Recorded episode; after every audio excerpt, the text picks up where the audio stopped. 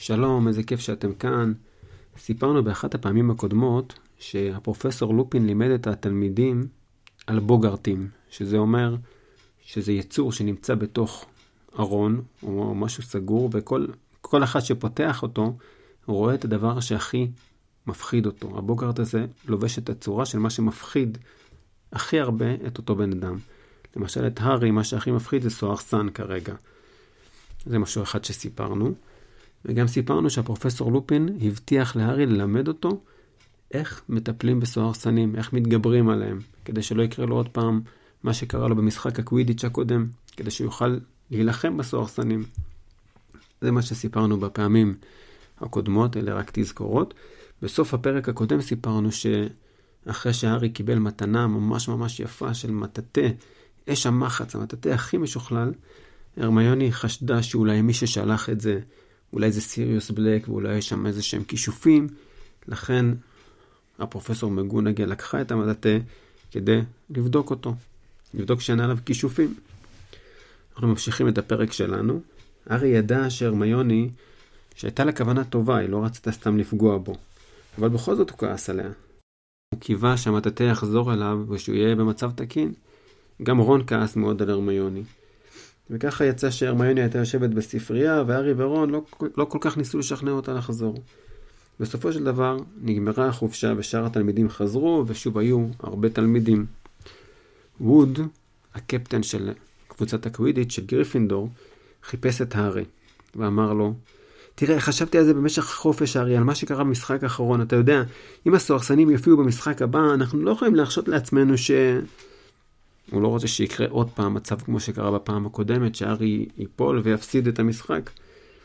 הארי אמר, אני עובד על זה. פרופסור לופין הבטיח לאמן אותי בהתגוננות מפני סוהרסנים. אנחנו נתחיל השבוע.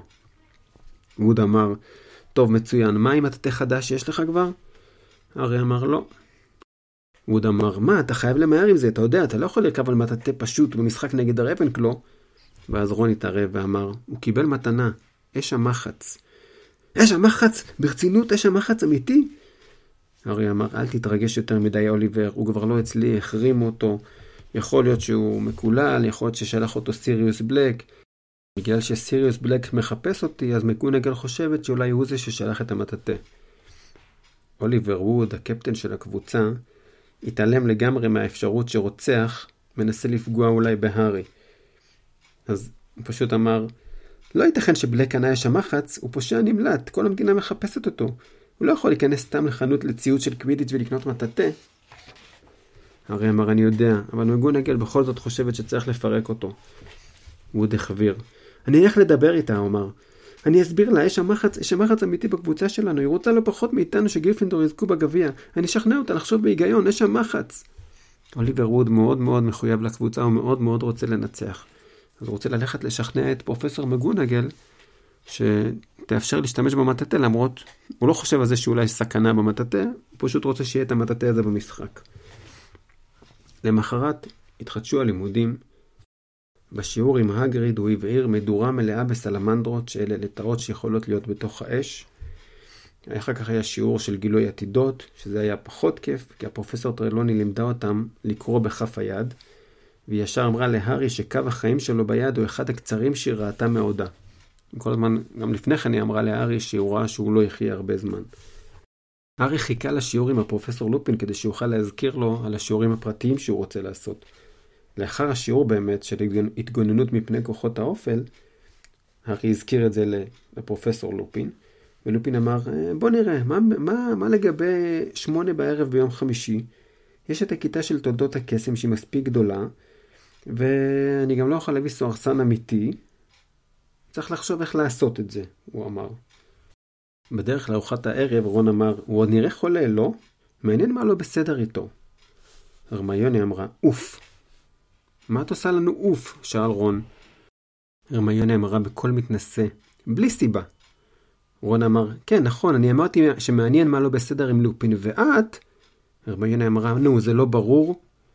מעניין למה הרמיוני מתכוונת. בכל אופן רון אמר אחרי שהיא הלכה, היא לא יודעת מה לא בסדר איתו, היא סתם רוצה שנחזור לדבר איתה.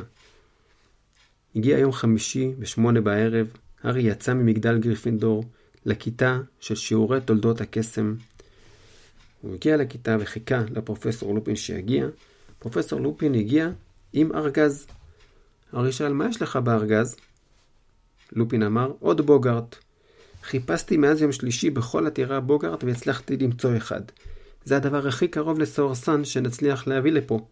הבוגארט יהפוך לסוהרסן ברגע שהוא יראה אותך. ככה נוכל להתאמן עליו. בינתיים אני אשמור אותו במשרד שלי. ארי אמר, בסדר. פרופסור לופין שלף את השרביט שלו וסימן לארי לעשות כמוהו. הוא אמר, הקסם שאני אנסה ללמד אותך הוא כישוף מתקדם ביותר, הארי. הרבה מעבר לרמה של קוסם מתחיל. קוראים לקסם הזה קסם הפטרונוס. איך זה פועל? שאל הארי בדאגה. לופין אמר, כשזה עובד כמו שצריך, זה אמור לגייס פטרונוס. פטרונוס זה משהו שהוא נגד סוהרסן. זה כמו שומר ראש שהוא מגן בינך לבין הסוהרסן. הארי דמיין את עצמו כאילו מאחורי דמות גדולה כמו הגריד שמחזיקה נבוט גדול ששומרת עליו. הפרופסור לופין המשיך. הפטרונוס הוא כוח חיובי.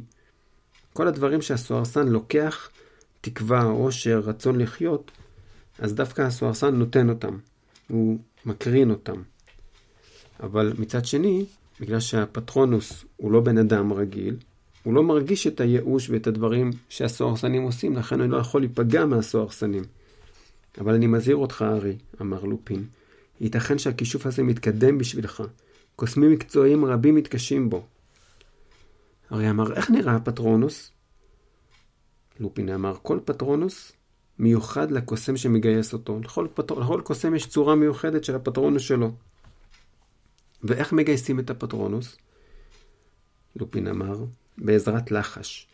הוא פועל רק אם אתה ממש מתרכז בזיכרון אחד מאושר. זיכרון טוב שלך. הרי ניסה לחשוב על זיכרון מאושר, ואז הוא החליט לחשוב על הזיכרון על הפעם הראשונה שהוא רכב על מטאטא. ארי אמר טוב, והתחיל לשחזר את התחושה שהוא הרגיש בזמן שהוא רכב בפעם הראשונה על מטאטא. ואז לופין אמר, הלחש הוא ככה, אקספקטו פטרונום. ארי חזר אחריו, אקספקטו פטרונום. אתה מתרכז טוב טוב בזיכרון המאושר שלך? שאל לופין. אה, כן, אמר הארי.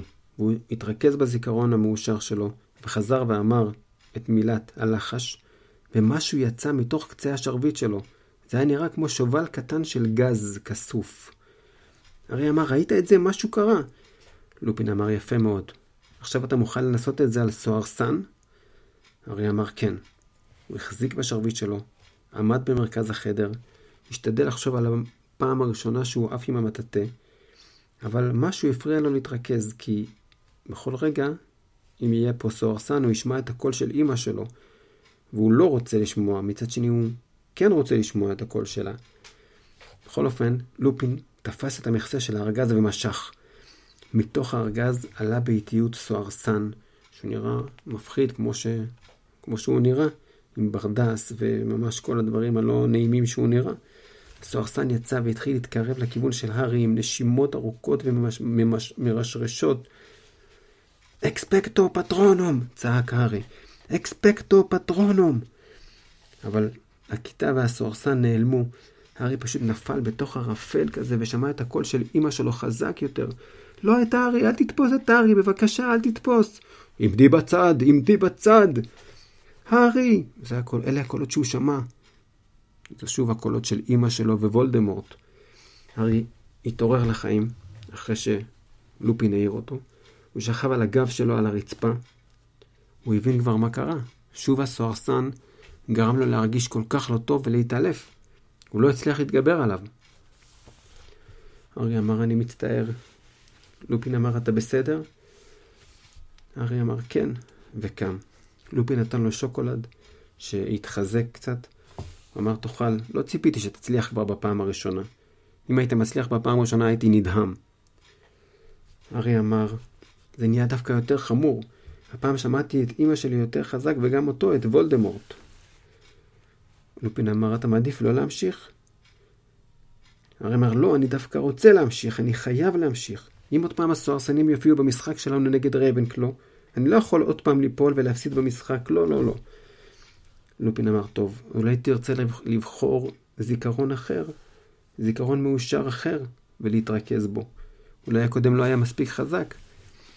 הרי חשב, והחליט שמה שהוא הרגיש כשגריפינדור זכתה בגביע, בגביע הבתים בשנה שעברה, זה זיכרון מאושר. הוא תפס בשרביט שלו, עמד במרכז הכיתה, והתכונן לפעם הבאה, לניסיון הבא. לופין אמר, מוכן? הרי אמר, מוכן. והתחיל לחשוב על מחשבות מאושרות של הניצחון של גריפינדור. לופין אמר, צא. מורים את המכסה של הארגז, שוב החדר נהיה חשוך ונהיה קר והסוהרסן התקרב לכיוון של הארי עם הנשימות המרשרשות שלו ויד אחת לכיוון של הארי והארי אמר Expecto Patronum Expecto Expecto Pat... ושוב ערפל. ושוב הוא שמע כל מיני קולות והפעם קול חדש קול של בן צועק מבוהל לילי קחי את הארי ורוצי מכאן זה הוא לכי רוצי אני ארחיק אותו זה האבא של הארי הקול של אבא שלו ואז שוב, הארי כנראה התעלף ולופין העיר אותו. והארי אמר, שמעתי את אבא שלי. זאת הייתה הפעם הראשונה ששמעתי אותו, הוא ניסה להילחם בוולדמורט בעצמו. כדי לתת לאמא שלי זמן לברוח. הארי פתאום הבין שיש לו דמעות שזולגות. הוא הוריד את הראש וניגב את הפנים שלו, ומעמיד פנים שהוא קושר את השרוך של הנעל כדי שלופין לא ישים לב שהוא בוכה. לופין אמר, שמעת את ג'יימס? הארי אמר, כן, מה, אתה לא הכרת את אבא שלי? או שכן? לופין אמר, אה, למען האמת כן, היינו חברים בהוגוורטס. תקשיב ארי, אולי לא כדאי שנמשיך היום, מספיק להיום. ארי אמר, לא, עוד ניסיון אחד, אני פשוט לא חושב על דברים מספיק משמחים, זה העניין. חכה רגע. הוא התחיל לחשוב על משהו ממש ממש מאושר שיוכל להפוך לפטרונוס חזק ויעיל, ואז הוא מצא. הרגע שבו הוא גילה לראשונה שהוא קוסם. ושהוא עוזב את הדרסלים כדי ללמוד בהוגוורטס. אם זה לא זיכרון מאושר, מה כן? הוא התרכז היטב היטב בתחושה שהייתה לו כשהוא הבין שהוא עוזב את הבית של הדרסלים, קם על הרגליים שלו ועמד שוב מול הארגז. לופין אמר, מוכן? מתרכז היטב? קדימה, צא! הוא משך את המכסה של הארגז בפעם השלישית והסוהרסן יצא מתוכו. החדר נהיה קר וחשוך. אקספקטו פטרונום! שאג הארי. אקספקטו פטרונום! אקספקטו פטרונום. שוב התחילו להישמע צרחות בראש של הארי, אבל הפעם הן נשמעו כאילו רחוקות יותר. קצת חלשות, קצת חזקות, חלשות. הוא עדיין שם לב לסוהרסן שהגיע, אבל משהו יצא מתוך השרביט שלו, צללית כסופה, ענקית, יצאה מהקצה של השרביט שלו ועמדה בינו לבין הסוהרסן. למרות שהארי הרגיש שממש אין לו כוח לעמוד, הוא בכל זאת עמד. ואז לופין אמר, רידיקולוס! כדי לסגור את הבוגארט, והזינה קדימה.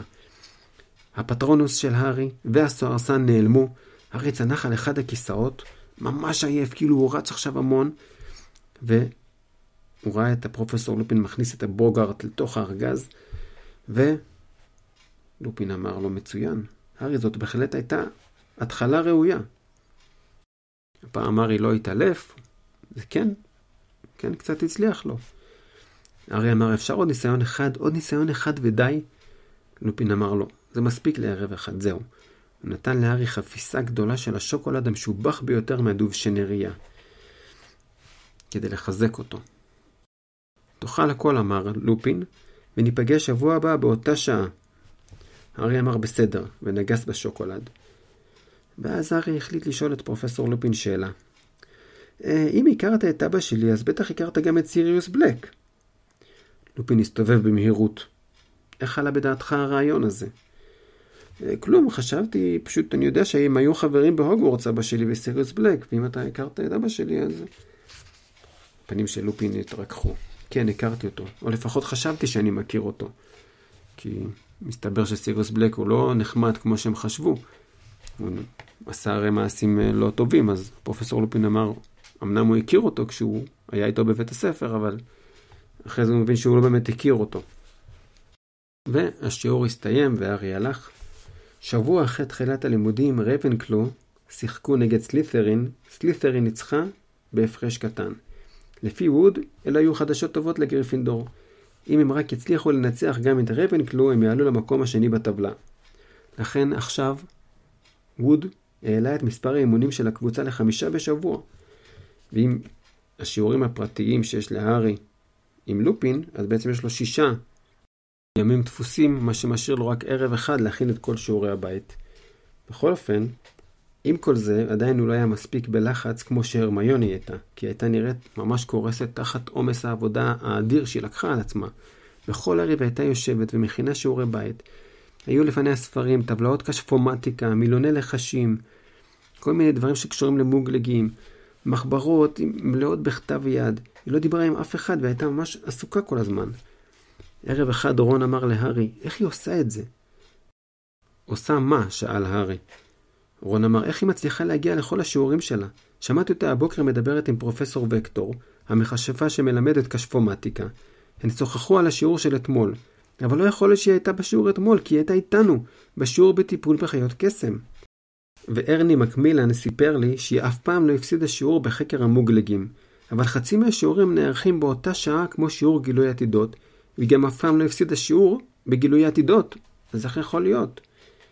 לארי לא היה זמן באותו רגע לחשוב איך, איך מערכת השעות של הרמיוני מסתדרת, כי הוא באמת היה חייב להתקדם בשיעורי הבית שלו.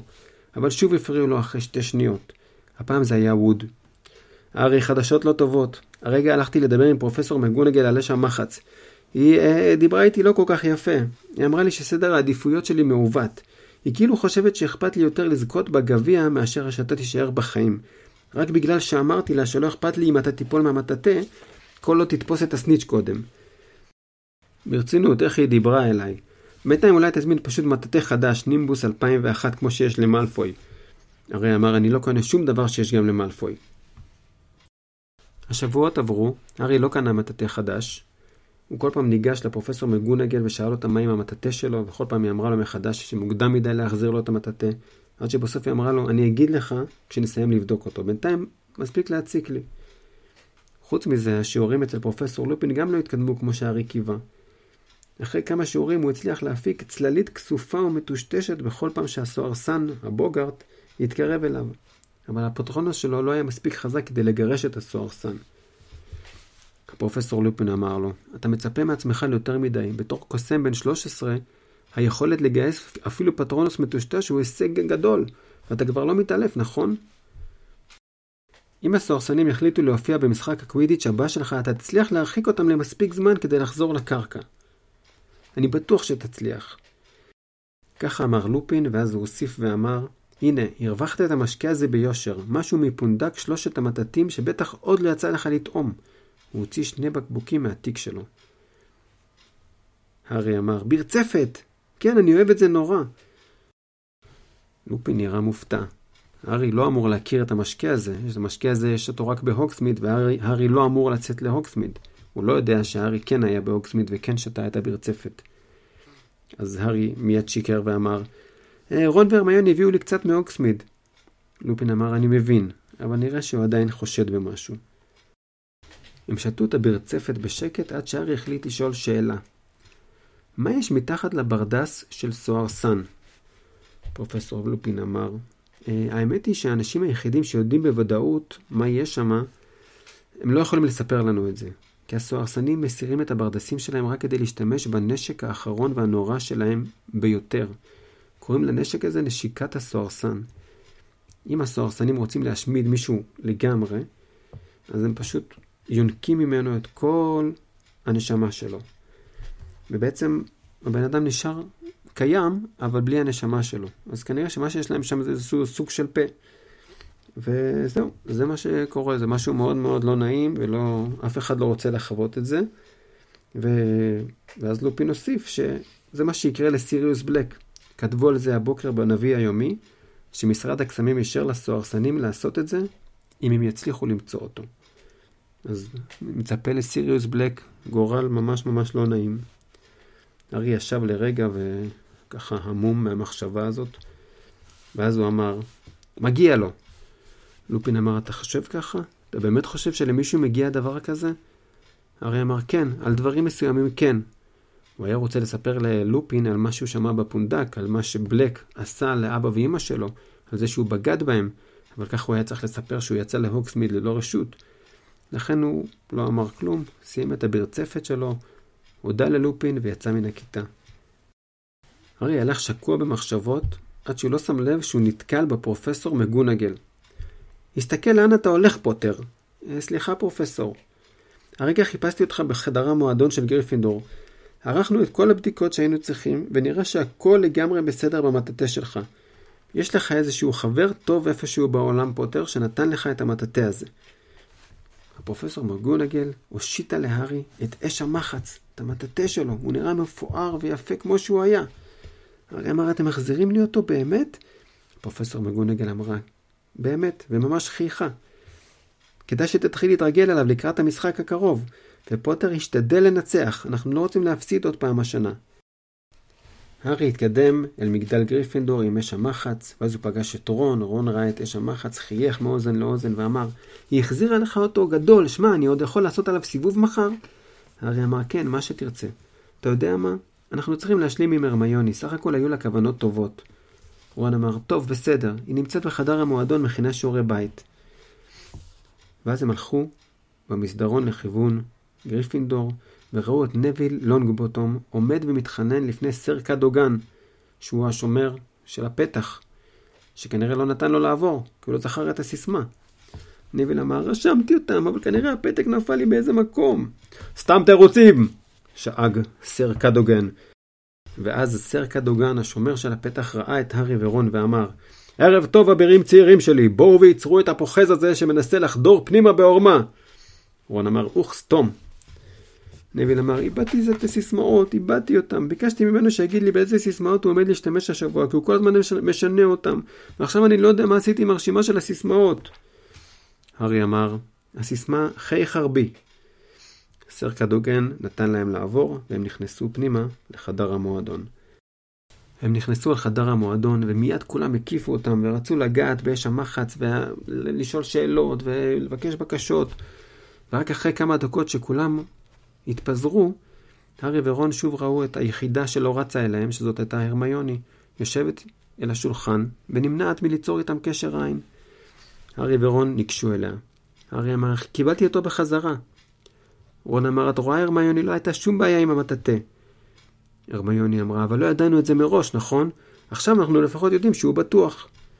הארי אמר, כן, אני מניח שאת צודקת, כדאי שיחזיר אותו לחדר. רון אמר, אה, אני יכול לקחת אותו לחדר בשבילך, אני גם ככה צריך לעלות לחדר, להביא לסקאברס את טיפות הוויטמינים שלו. הוא רוצה לקחת את המטאטה, להחזיק אותו. אז הוא לקח את אש המחץ והתחיל לעלות במדרגות.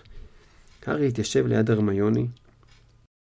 הארי הסתכל על השולחן העמוס, הסתכל על חיבור ארוך בקשפומטיקה, על חיבור ארוך עוד יותר בחקר המוגלגים, למשל בנושא הסבירו מדוע המוגלגים זקוקים לחשמל, ועל איזשהו לחש עתיק שמרמיוני הייתה מתרגמת באותו זמן. איך את עושה את כל זה? שאל הארי. הרמיוני אמרה, אה, את יודע, הרבה עבודה קשה, אתה יודע. הארי שם לב שהיא נראית ממש תשושה. הארי שאל, למה שלא תוותרי פשוט על כמה מקצועות? הרמיוני אמרה, מה פתאום? הארי אמר, קשפומטיקה נראה פשוט זוועה. נראה שם את הטבלת מספרים מסובכת, זה נראה מקצוע ממש קשה. הרמיוני אמרה, לא, לא, זה נפלא, זה המקצוע האהוב עליי, זה... היא בדיוק באה להסביר מה היא אוהבת בקשפומטיקה, אבל הארי אף פעם לא שמע את ההסבר הזה. כי באותו רגע בדיוק הייתה צעקה חנוכה מלמעלה, מהמדרגות שמובילות לחדר השינה של הבנים. כולם בחדר המועדון השתתקו והסתכלו על המדרגות. רון ירד מהמדרגות, מחזיק בידיים שלו סדין, ובתוך הסדין היה משהו לא כל כך נעים. מסתבר שסקאברס, העכברוש שלו, במקום סקאברס היה שם דם, הוא פשוט נעלם והיה שם דם, ועל הרצפה היו שערות שמתאימות לחתול הגדול של הרמיוני. אז אנחנו יודעים שכבר הרבה זמן קרוקשנקס של הרמיוני מנסה לתפוס את סקאברס, כנראה שהוא הצליח, כנראה שהוא עשה לו משהו. אנחנו עכשיו יודעים שקרה משהו לסקאברס, הוא נעלם, ויש שם דם. זהו, זה הסוף של הפרק. אנחנו נמשיך לספר את ההרפתקאות של הארי me aproxima bem